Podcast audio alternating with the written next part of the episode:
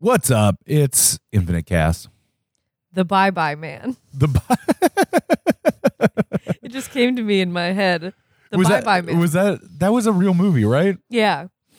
The uh, the Bye Bye the Bye Man. Bye Man. Be careful. Don't you must behave or else you'll be visited by, the Bye the Bye, Bye Man. Man. uh, failed horror franchises, right? Well, so I mean, the I if I remember correctly, the per, the woman it, it was directed by a woman and it's like a a, a you know obviously female directors there are like barely any of them Mm-hmm. and then she got one of those really bad like Lou Gehrig ALS or Oh whatever. yeah, and that was her last movie. it was like her last movie, but she was trying to make like one more movie when she was basically like in, in- completely paralyzed, communicating via like blinking her eyes, and was like going to try to like get behind the camera again. I have no idea what happened to her. I assume she's probably no longer here, but uh, that's that's the Bye Bye Man. Rip the director of the Bye Bye Man. Yeah, true, a true fucking legend. Should we should we watch the Bye Bye Man? Maybe it's Halloween. No, we got to watch. The Bye Bye Man. Look, we got to watch Dune today. That is the one thing on the schedule. Yes, We're going to see Dune. We're going to see Worm. Yes, we're going to see Uh, Worm. We got to see the Worm. Wo- I'm gonna be I'm gonna be screaming, hollering in in the uh in the movie theater when the they when the worm is there, revealed. there should be you know I, I understand respecting the movies but there should be one one showing per day per theater where you can just where it's all about just hollering at the worm Hollering at the worm. and that's approved Worm! Worm! Worm!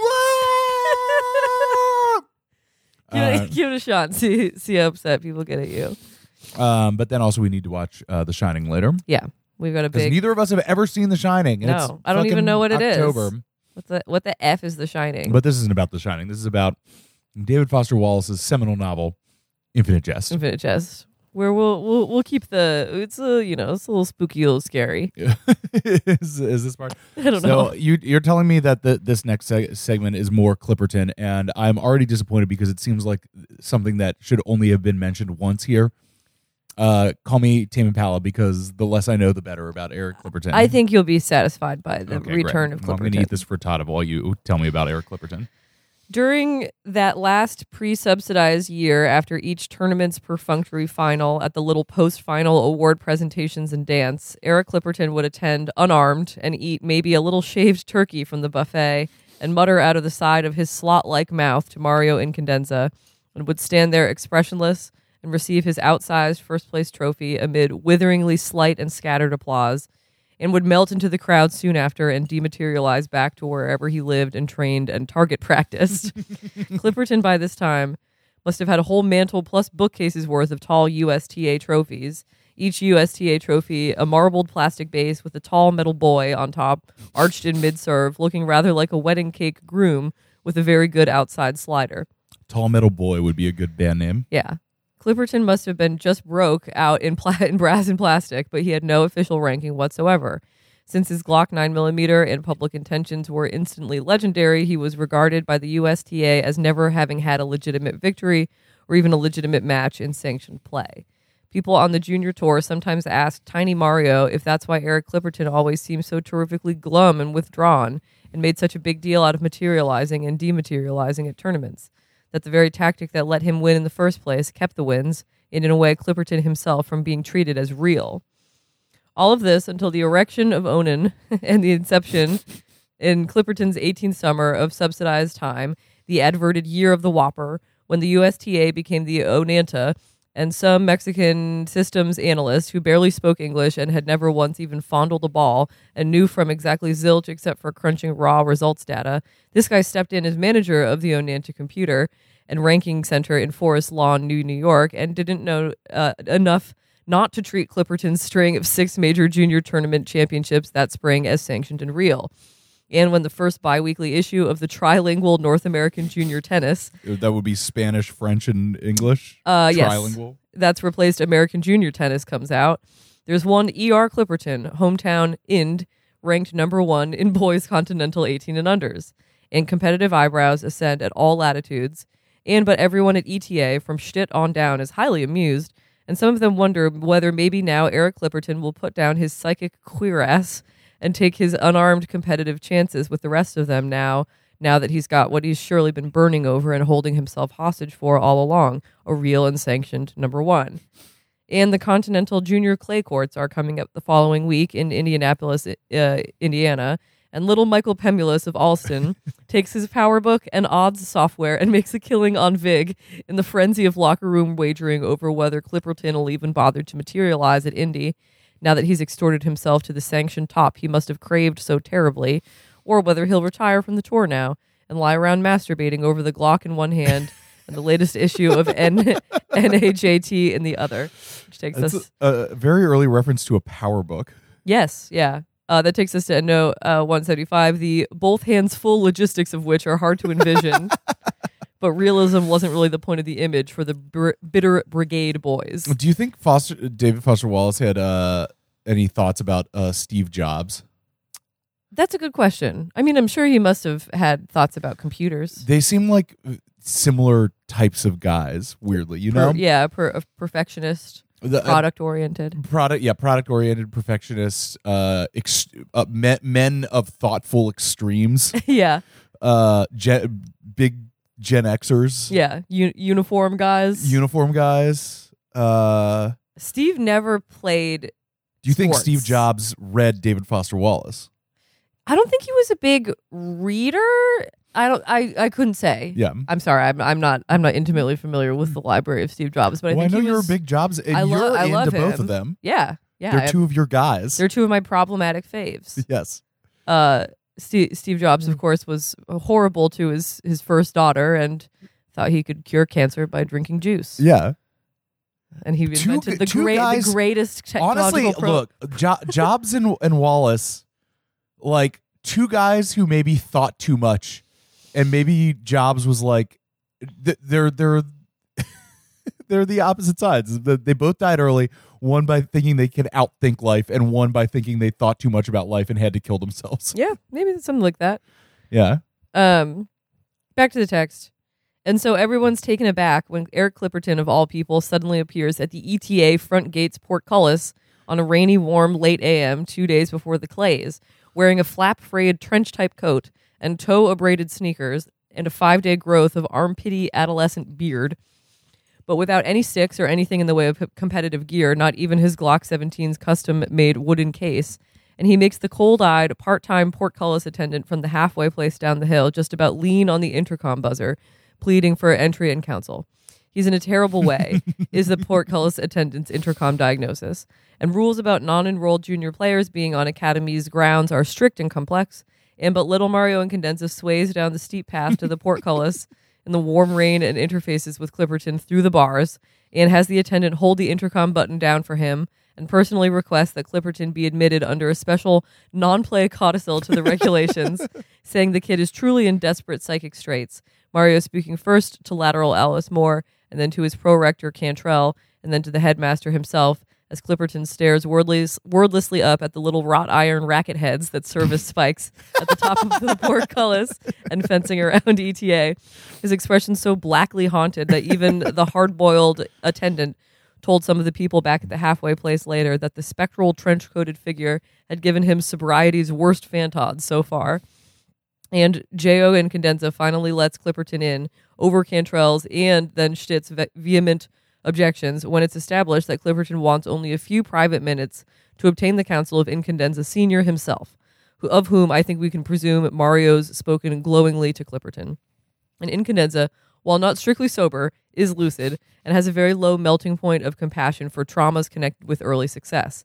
And so up goes the portcullis, and the Clipperton and the two Incandenzas go at high noon up to an unused top floor room in subdorm C of East House, the structure nearest the front gate, for some sort of psycho existential CPR session or something.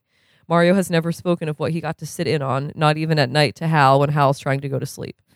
But it's a matter of record that at some point, first ETA counselor Dolores Rusk was beeped by himself at her Winchester home, and then her beep was canceled.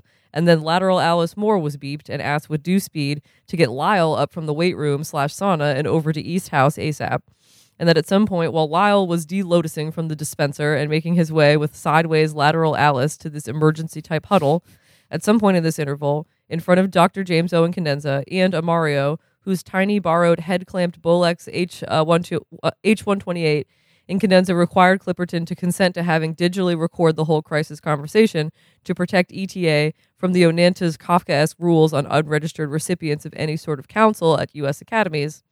At some point, with Lyle in transit, Clipperton pulls out of various pockets in his wet, complicated coat an elaborately altered copy of NAJT's biweekly ranking report a sepiaed snapshot of some way faced Midwestern couple's wedding, and the hideous blunt barreled Glock uh, 17 9mm semi automatic, which, even as both Incandenzas reach for the sky, Clipperton places to his right, not left, temple, as in with his good right stick hand, closes his eyes and scrunches up his face and blows his legitimated brains out for real and all time, eradicates his map and then some.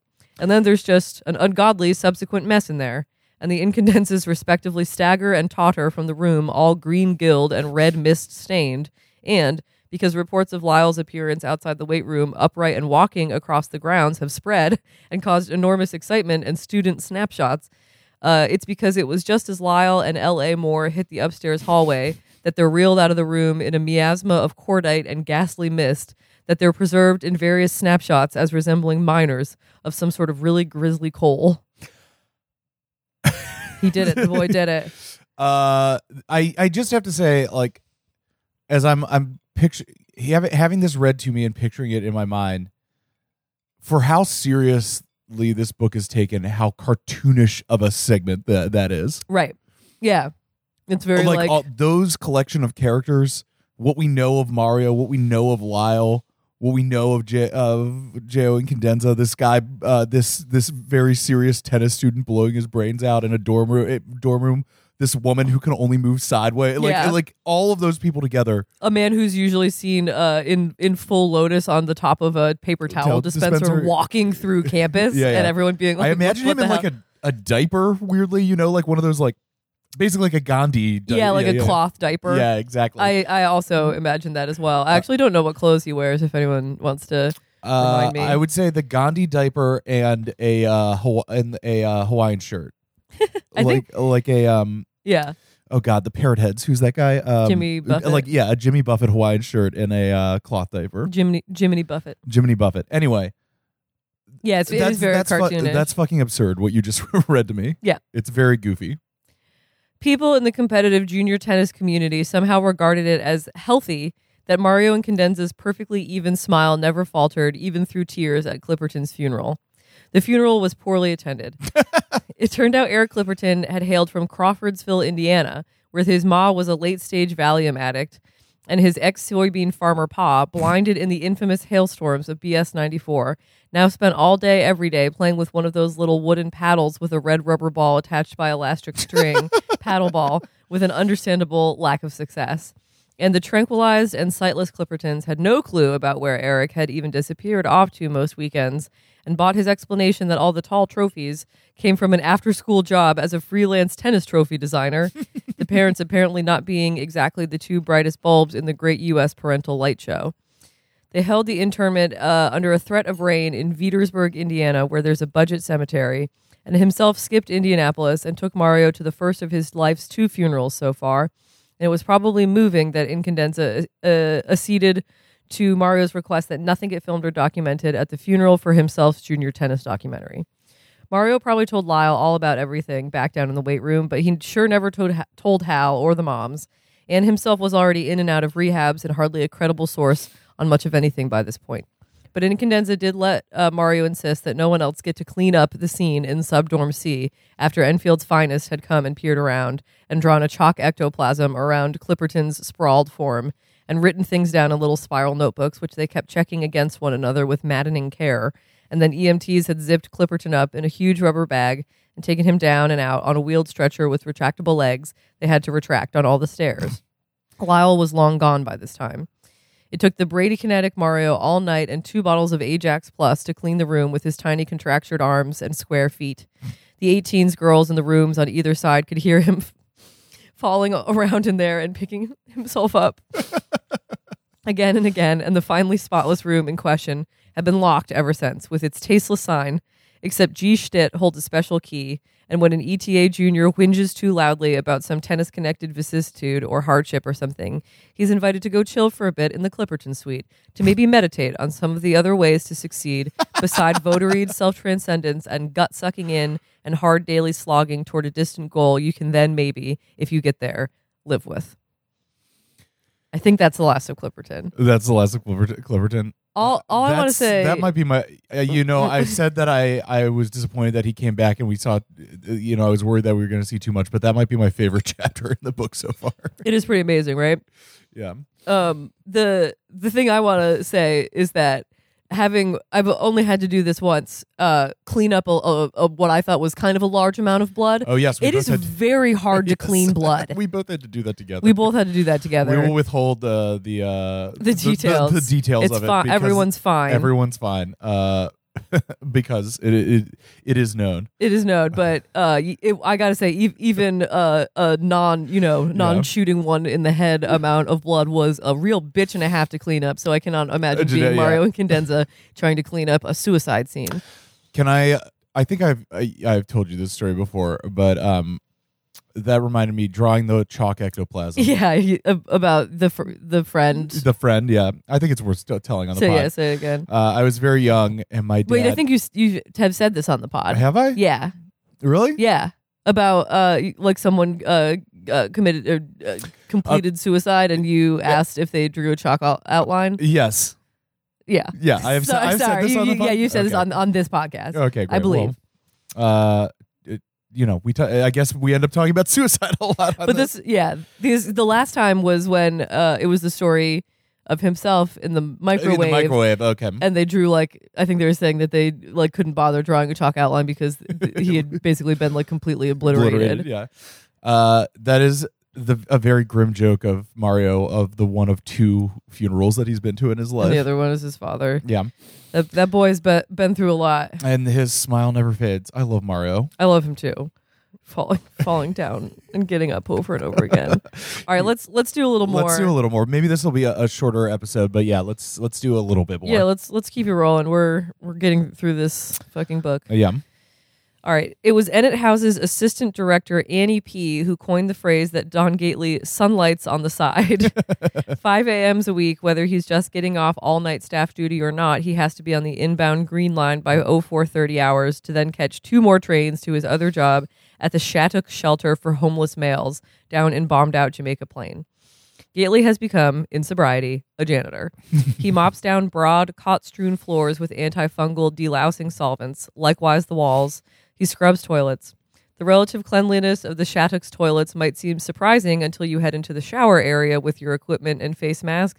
Half the guys in the Shattuck are always incontinent. There's human waste in the showers on a daily fucking basis.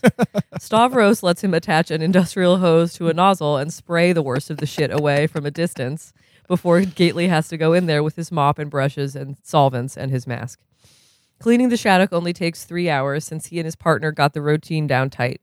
Gately's partner is also the guy that owns the company that contracts with the Commonwealth for the Shattuck's maintenance. A guy like 40 or 50, Stavros Lobo- Lo- Lobokulas, uh, a troubling a troubling guy with a long cigarette filter, an enormous collection of women's shoes catalogs he keeps piled behind the seats in the cab of his 4x4.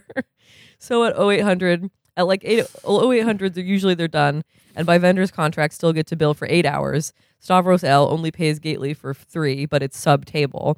And Gately heads back to Government Center to take the westbound Greenie, back up Commonwealth to Ennett House to put on his black eye patch mask thing and sleep till 1200 hours and the afternoon shift. Oh, I need to buy another one of those black eye patch mask thingies. Yeah.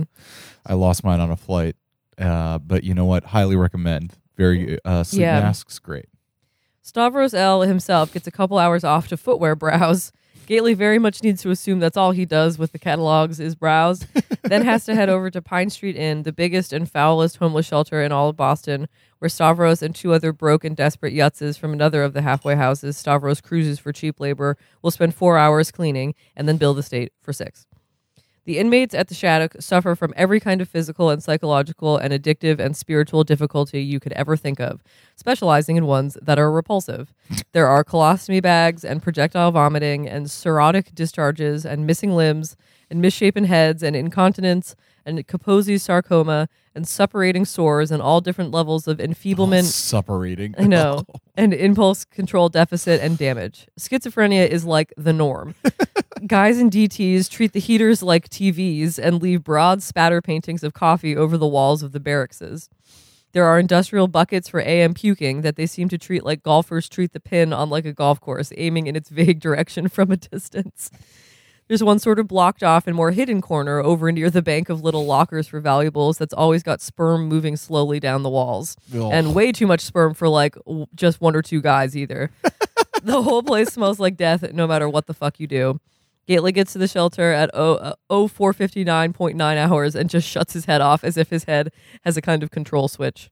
He screens input with a fucking vengeance the whole time.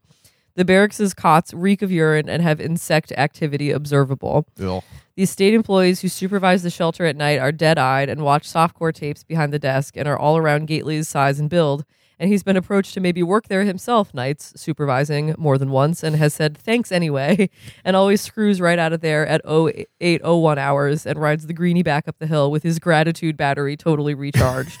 Uh, I would one thing that I would say about David Foster Wallace, like if I was writing a sincere review of this book, is that you got to hand it to the guy. He knows how to be gross. yeah, this is d- it's He disgusting. he loves he loves just be like just dis- describing the d- most disgusting Most- thing you've yeah. ever heard. yes, that human bodies do. Yeah, it's it's very like. It, what what what is the name of the thing? Advanced basics. It's it's mature immaturity. You know, Yeah. There's a lot a lot of this. Right. It's it's very sophomoric, but like written with the the biggest brain that you've ever seen. you Yeah. know? Yeah, what if a very smart guy talked about how gross how gro- is? like jizzing on the wall. here's here's yeah here's 40 words to describe the amount of jizz on the wall of this homeless shelter. Janitoring the Shattuck for Stavros Lobokulas was the was the meaning. I just like the he's a disconcerting guy, well, when we uh when we do our um, a troubling guy. when we do our uh our miniseries, or when we get to make uh, the the Infinite Jest miniseries, we'll cast Stavros as Stavros. sure. Uh, janitoring the Shattuck for Stavros Lobokulas was the menial job Gately had landed with only three days to go on his month's deadline to find some honest job as a resident, and he's kept it ever since. The males in the Shattuck are supposed to be up and out by 0500 hours, regardless of weather or DTs, to let Gately and Stavros L clean. Uh, but some never screw out of there on time, and the, these are always the worst guys, the ones you don't want any place near you, the ones that won't leave. They'll clump behind Gately and watch him jet feces off the shower tiling, treating it like a sport and yelling encouragement and advice. They'll they'll cringe and ass kiss when the supervisor heaves himself on by to tell him to get out, and then when he leaves, not get out. A couple have those little shaved patches on their arms. They'll lie, uh, which I believe is uh, uh, indicative of a knife carrier Oh, okay. uh, if you if you're that kind of guy. They'll lie in the cots and hallucinate and thrash and scream in the cots and knock army blankets off onto the floors Gately's trying to mop. They'll skulk back over to the little dark spermy corner the minute Gately's got done scrubbing, scrubbing the night's sperm off and is backed away and started again to inhale. Maybe the worst is that there's always one or two guys in the shadow who Gately knows personally from his days of addiction and B&E, from before he got to the no choice point and surrendered his will to saying straight at any cost. These guys are always 25 to 30 and look 45 to 60 and are a better ad for sobriety at any cost than any ad agency could come up with. Gately will slip them a Finsky or a pack of cools and maybe sometimes try to talk a little AA to them if they seem like maybe they're ready to give up. With everybody else in the Shattuck, Gately adopts this expression where he lets them know he's ignoring them totally as long as they keep their distance. But it's a look that says street and jail and not to fuck with him. if they get in his way, Gately will stare, stare hard at a point just behind their heads until they move off. The protective face mask helps. Stavros Lobokulas' great ambition, which he goes on about regularly to Gately when they're cleaning the same barracks. Stavros' dream is to utilize his unique combination of entrepreneurial drives and janitorial savvy and flares for creative billing and find des- finding desperate recovering halfway house guys who will scrub shit for next to nothing to pile up enough money to open a women's shoe store in some mobily upward part of Boston where the women are healthy and upscale and have good feet and can afford to take care of their feet. Gately spends a lot of the time around Stavros nodding and not saying really much It's of a- anything. It's a very married with children thing. Well, what I don't, I'm not familiar. Uh, the Al Bundy was a shoe salesman. he was a that- Did, that did he? Was he a sitcom. foot perv? No, I think that it was very notable that they made him a women's shoe salesman, but he hated the job, hated feet, hated hated women. oh wow! Frankly, They should trade. they should trade. uh, yes.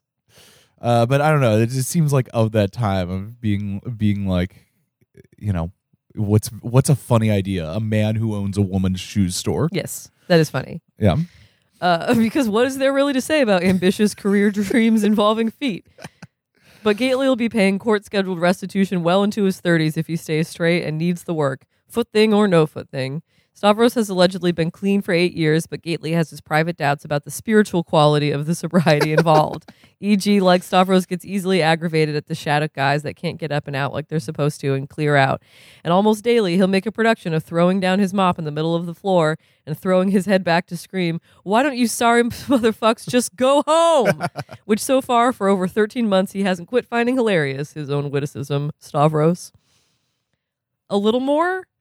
Um. What are we what are we at? I mean, we're at like twenty five minutes. Five, five more minutes? Yeah. Let's let's try. Is there another little chunk? Yeah, there's, Chunk here. there's a lot of other chunks. but the whole Clipperton sh- saga highlights the ways there are certain very talented junior players who just cannot keep the lip stiff and fire stoked if they ever finally do achieve a top ranking or win some important event. Next to Clipperton, the most historically ghastly instance of this syndrome involved a kid from Fresno in Central California, also an unaffiliated kid. His dad, an architect or draftsman or something, functioned as his, his coach. His dad had played for UC Davis or Irvine or one of those. All the ETA staff really emphasize is that up here again was a kid without academy support and perspective. Uh, who, after upsetting two top seeds and winning the Pacific Coast Hardcourt Boys 18s and getting toasted wildly the post tourney ceremony and ball and carried off on the shoulders of his dad and Fresno teammates, came home late that night and drank a big glass of Nestle's Quik laced with the sodium cyanide his dad kept around for ink for drafting.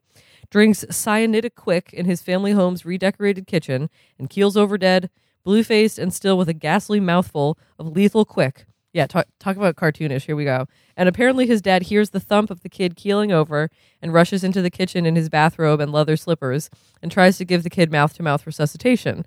And but gets the odd bit of NaCN laced quick in his own mouth from the kid and also keels over and turns bright blue and dies. And then the mom rushes in in a mud mask and fluffy slippers and sees them both lying there, bright blue and stiffening. And she tries giving the architect dad mouth to mouth and is, of course, in short order, also lying there, keeled over and blue, wherever she's not mud colored from the mask. and, but anyway, dead as a rivet. And since the family has six more various age kids who, as the night wears on, come in from dates or patter down the stairs in little pajamas with adorable little pajama feet attached to them, drawn by the noise of all the cumulative keeling over. Plus, I should mention the odd agonized gurgle sound. And plus, since all six kids had gone through a four hour Rotary sponsored CPR course at Fresno's YMCA, by the end of the night, the whole family's lying there blue hued and stiff as posts, with incrementally tinier amounts of lethal quick smeared around their rictus grimaced mouths. And in sum, this whole instance of unprepared goal attainment trauma is unbelievably gruesome and sad, and it's one historical reason why all accredited tennis academies have to have a PhD level counselor on full time staff to screen student athletes for their possibly lethal reactions to ever actually reaching the level they've been pointed at for years. ETA's staff counselor is the bird of prey faced Dr. Dolores Rusk, MS, PhD, and she's regarded by the kids as whatever's just slightly worse than useless. You go, you go in there with an issue, and all she'll do is make a cage of her hands and look abstractly over the cage at you and take the last dependent clause of whatever you say and repeat it back to you with an interrogative lilt. Possible homosexual attraction to your doubles partner? Whole sense of yourself as a purpose a purposive male athlete messed with? Uncontrolled boner during semis at Cleveland? Drive you bats when people just parrot you instead of responding? Having trouble keeping from twisting my twittery head off like a game hen's? All with an expression she probably thinks looks blandly deep, but really looks like exactly the way a face girl's, a, which which really looks exactly the way a girl's face looks when she's dancing with you, but would really rather be dancing with just about anyone else in the room. Only the very newest ETA players ever go to Rusk, and then not for long. And she spends her massive blocks of free time in her com ad office doing involved acrostics working on some sort of pop psych manuscript, the first pa- four pages of which Axford and Shaw dickied her lock and had a look at, and counted 29 appearances of the prefix self.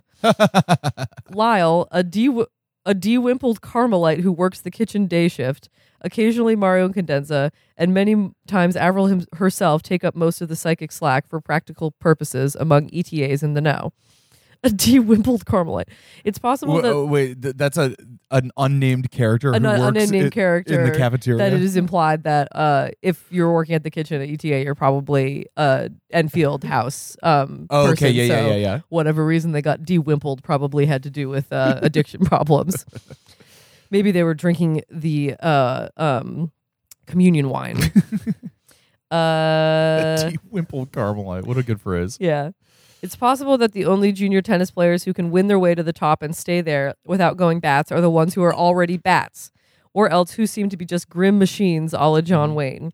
Wayne's sitting low on his spine in the dining hall with the other Canadian kids, watching the screen and squeezing a ball without any readable expression. Oh my God, we're That's still right, we're watching. still watching the fucking uh, Mario's puppet movie. documentary, if you can believe that.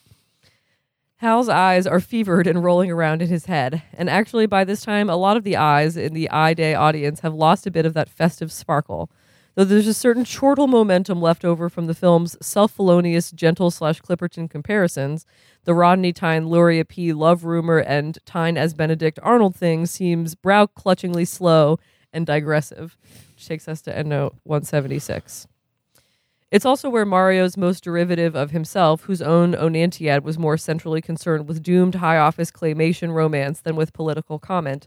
Though the love thing in Incandenza Senior's film had concerned not Tine and a Quebecois fatale, but an alleged doomed and unconsummated affair between President Jay Gentle and the equally hygiene and germ obsessed wife of Canada's Minister of Environment and Resource Development Enterprises.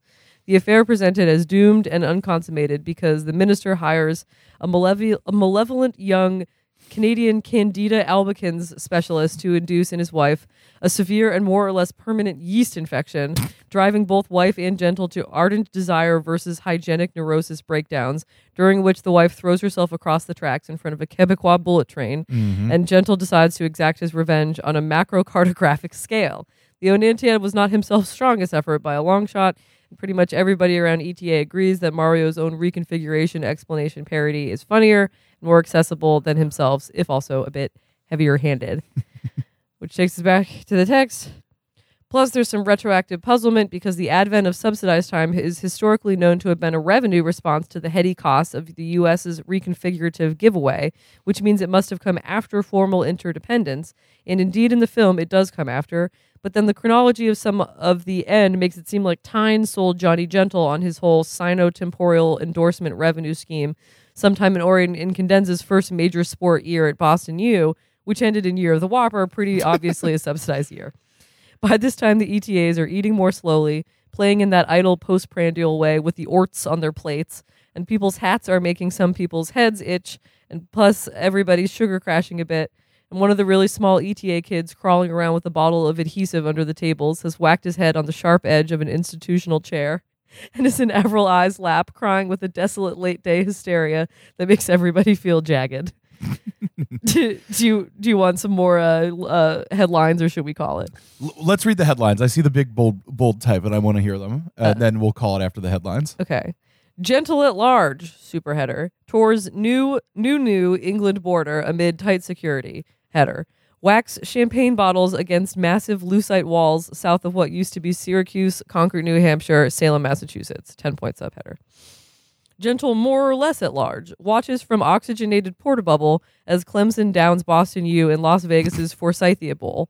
Header from that guy who's now reduced to laying out headlines for the Rantoul, Illinois Eagle cranial cranially challenged ac- acromegalic infants lost in experialist shuffle editorial header in ithaca new york's daily odyssean daily odyssean oh, From Ithaca. yeah gentle cabinet to draft budget overhaul in light of wall street uh, angst over costs of territorial reconfiguration header administration heads put together on missile inversion expenditures relocation costs loss of revenue from better part of four states subheader All right, let's call it there. Let's call it. Um, that there's your um huge The- skullless uh feral infants that they they appear to be some uh uh uh, ba- babies babies left behind in the big uh move south You know what I was just thinking about there. Um, you know, we talk about how prescient this b- book is about a lot of things.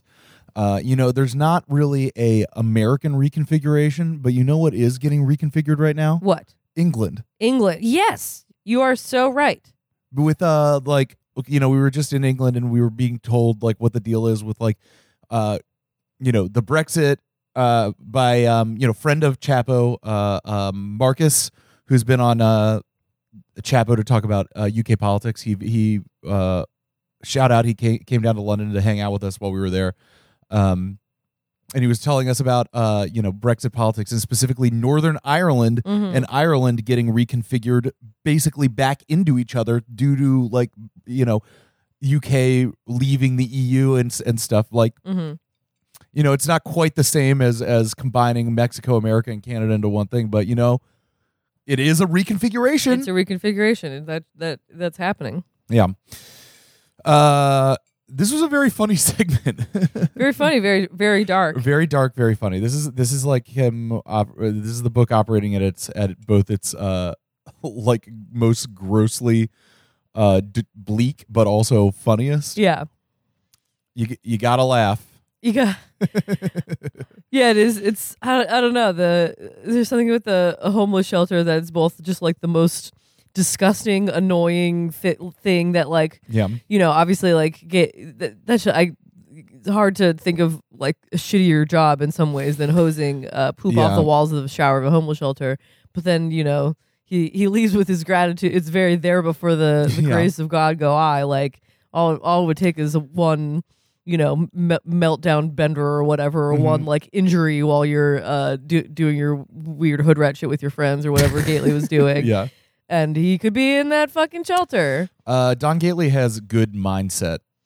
yeah I, I forget I believe we passed the passage already where um Pat Pat Montese you know like one of his uh superiors or no maybe his sponsor was like don't shut down like don't don't shut your brain down like try to like uh Mhm. tr- try to be like more present and he's like he did that for like 30 seconds and was like no i can't the, be- Actually- actually, the best no. mindset i can be in is basically like being half pre- like Yeah. my, my best self is uh just actively screening for all stimuli and just trying to get through the day because i don't know if you know this but uh my day sucks You say that uh there's a segment coming up where he cooks. Yes I'm, I I'm can't. looking I can't forward wait. to that. He's responsible for making uh making meals in the in the Yeah. house. Um. I, I I guess I'm trying to unspool like exactly what obviously like w- one of the big themes of this book is uh you know success early in your life that fucks you up or the expectation of success early in your life that fucks you up mhm. but you know th- this is basically a double segment of people of you know the cautionary tale of uh kids in the tennis program not being able to cope with success Yeah.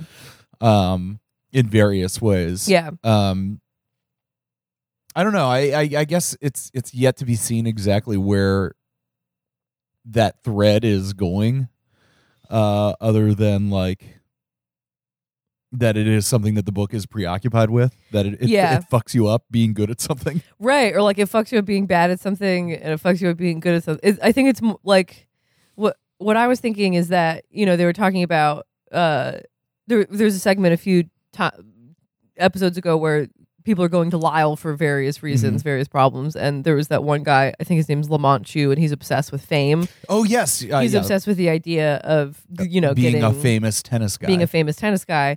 And then I feel like this is like the next level. Is like these people aren't even obsessed with being famous; they're just obsessed with winning and like the idea of being number Mm-hmm. one. And then even that is me like it's it's kind of like when you look at when you look at your life and you look at what your goals are, and if like the goal is to like be the best, it's like Mhm. well why? yes And then what? And what then? What do you do when you're the best? Or it's, I I want to like win this, or I want to like do this, and then you do it, mm-hmm. and then it's like well, there's some more life to live. So now Yes. what? Yeah, I mean, it being good at something like tennis or I don't know, writing or acting or any any of those rarefied fields. I don't know. I, I think about this a lot with like Olympic sports, you know, Mm-hmm.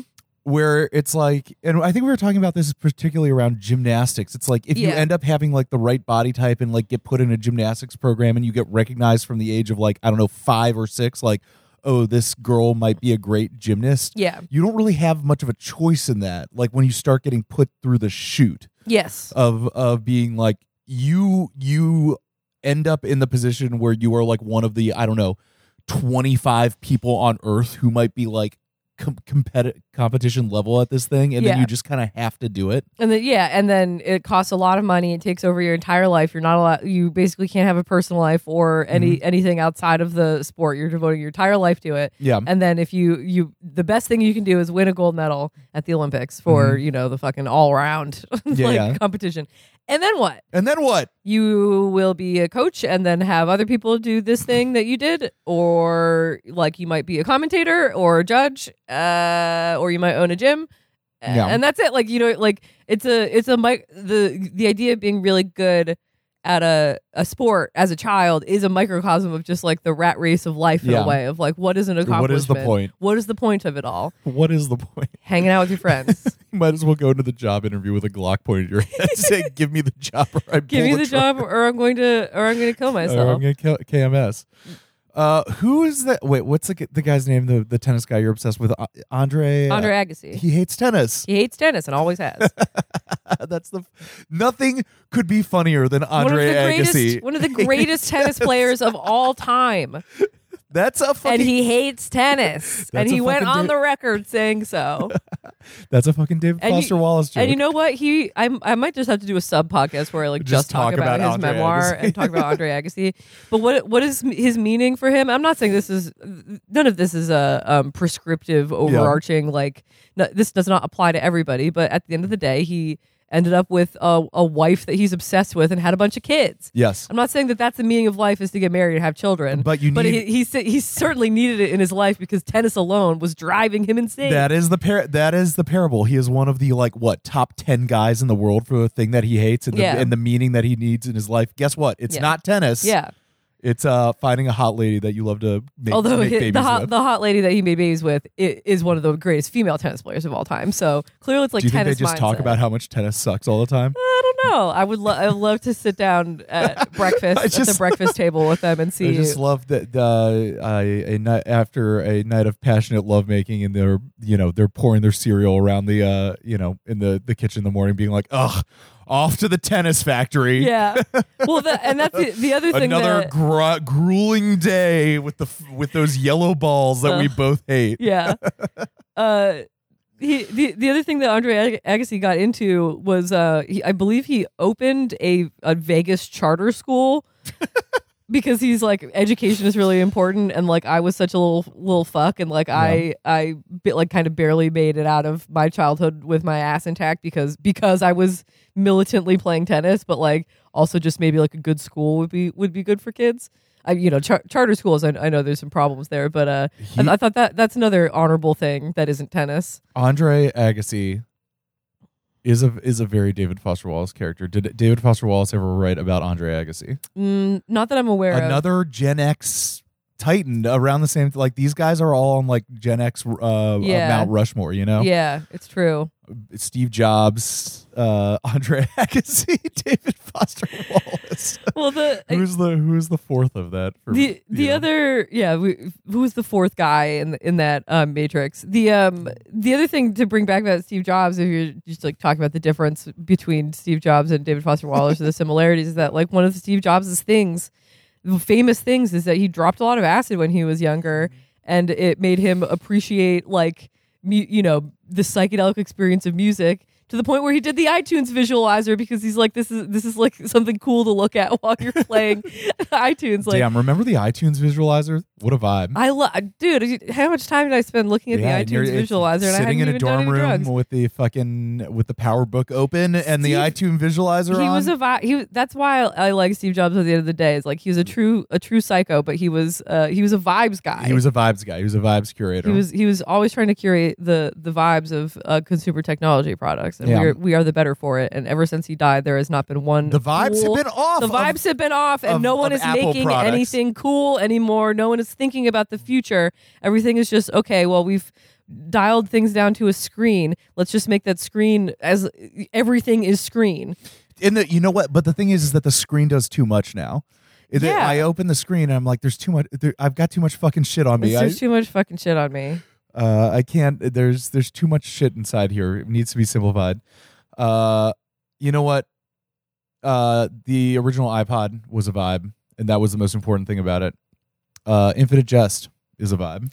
It's a vibe. It's a it w- one of the you know not to get too too in the weeds, but one of the things that uh, Steve Jobs did when he first created his Apple in uh, the seventies or whatever it was, um, the the idea of imputing like qualities uh, in the product that he made. Not just in the products, but in the packaging. Like basically, the idea is like everything that goes into the making of this thing has to like create a vibe. Yes. It has to impute a vibe. And you know what imputes a vibe? A giant book, just the biggest book that you've ever seen. That imputes. That is, you see a person holding that big ass book on the subway or whatever. You're like, Yeah. okay. Okay. Okay, Oh, weirdo. okay. Oh, okay. all right, All right. oh, we, got, right. we got a live one on our hands. so I don't know. I I think I'm right. miss, missing that in life. Though- more people need to do that. The one thing that I'll ask to try to uh, dry, like tie it all up. Do you think if you described the th- the whole thing about Eric Clipperton to Andre Agassi, he would be like me IRL, Or I guess he is. Would he? Would he like sympathize? Yeah, I would. I would think if you told if you told him the fictional story about a guy who Yeah. bu- buzzed through tech. Yeah, absolutely. He, I think uh, Andre Agassi would completely understand that the mind body connection via tennis is something that uh, ends up being uh, completely disturbed because it happened to him yeah. to a uh, uh, to a certain extent. And the the, the only other thing I, I wanted to tie it up all in is that you know bookending these uh or sli- slicing up the Clipperton story about someone who is you know literally dies for a number one seed or like can't, can't handle whatever happens to him when that happens. Then you've got these guys in the homeless shelter that like have a, a lot of them is just like no one has any control. Like any kid at ETA could end up being in the Shattuck uh, homeless shelter. It's just an accident of like birth and circumstances and brain chemistry and uh, luck and maybe a little bit of uh, uh, personality and intention. Yeah. I don't know. That's that's that's my thought on that. Anyway, Yeah. why do you disagree? No, I'm just like thinking like.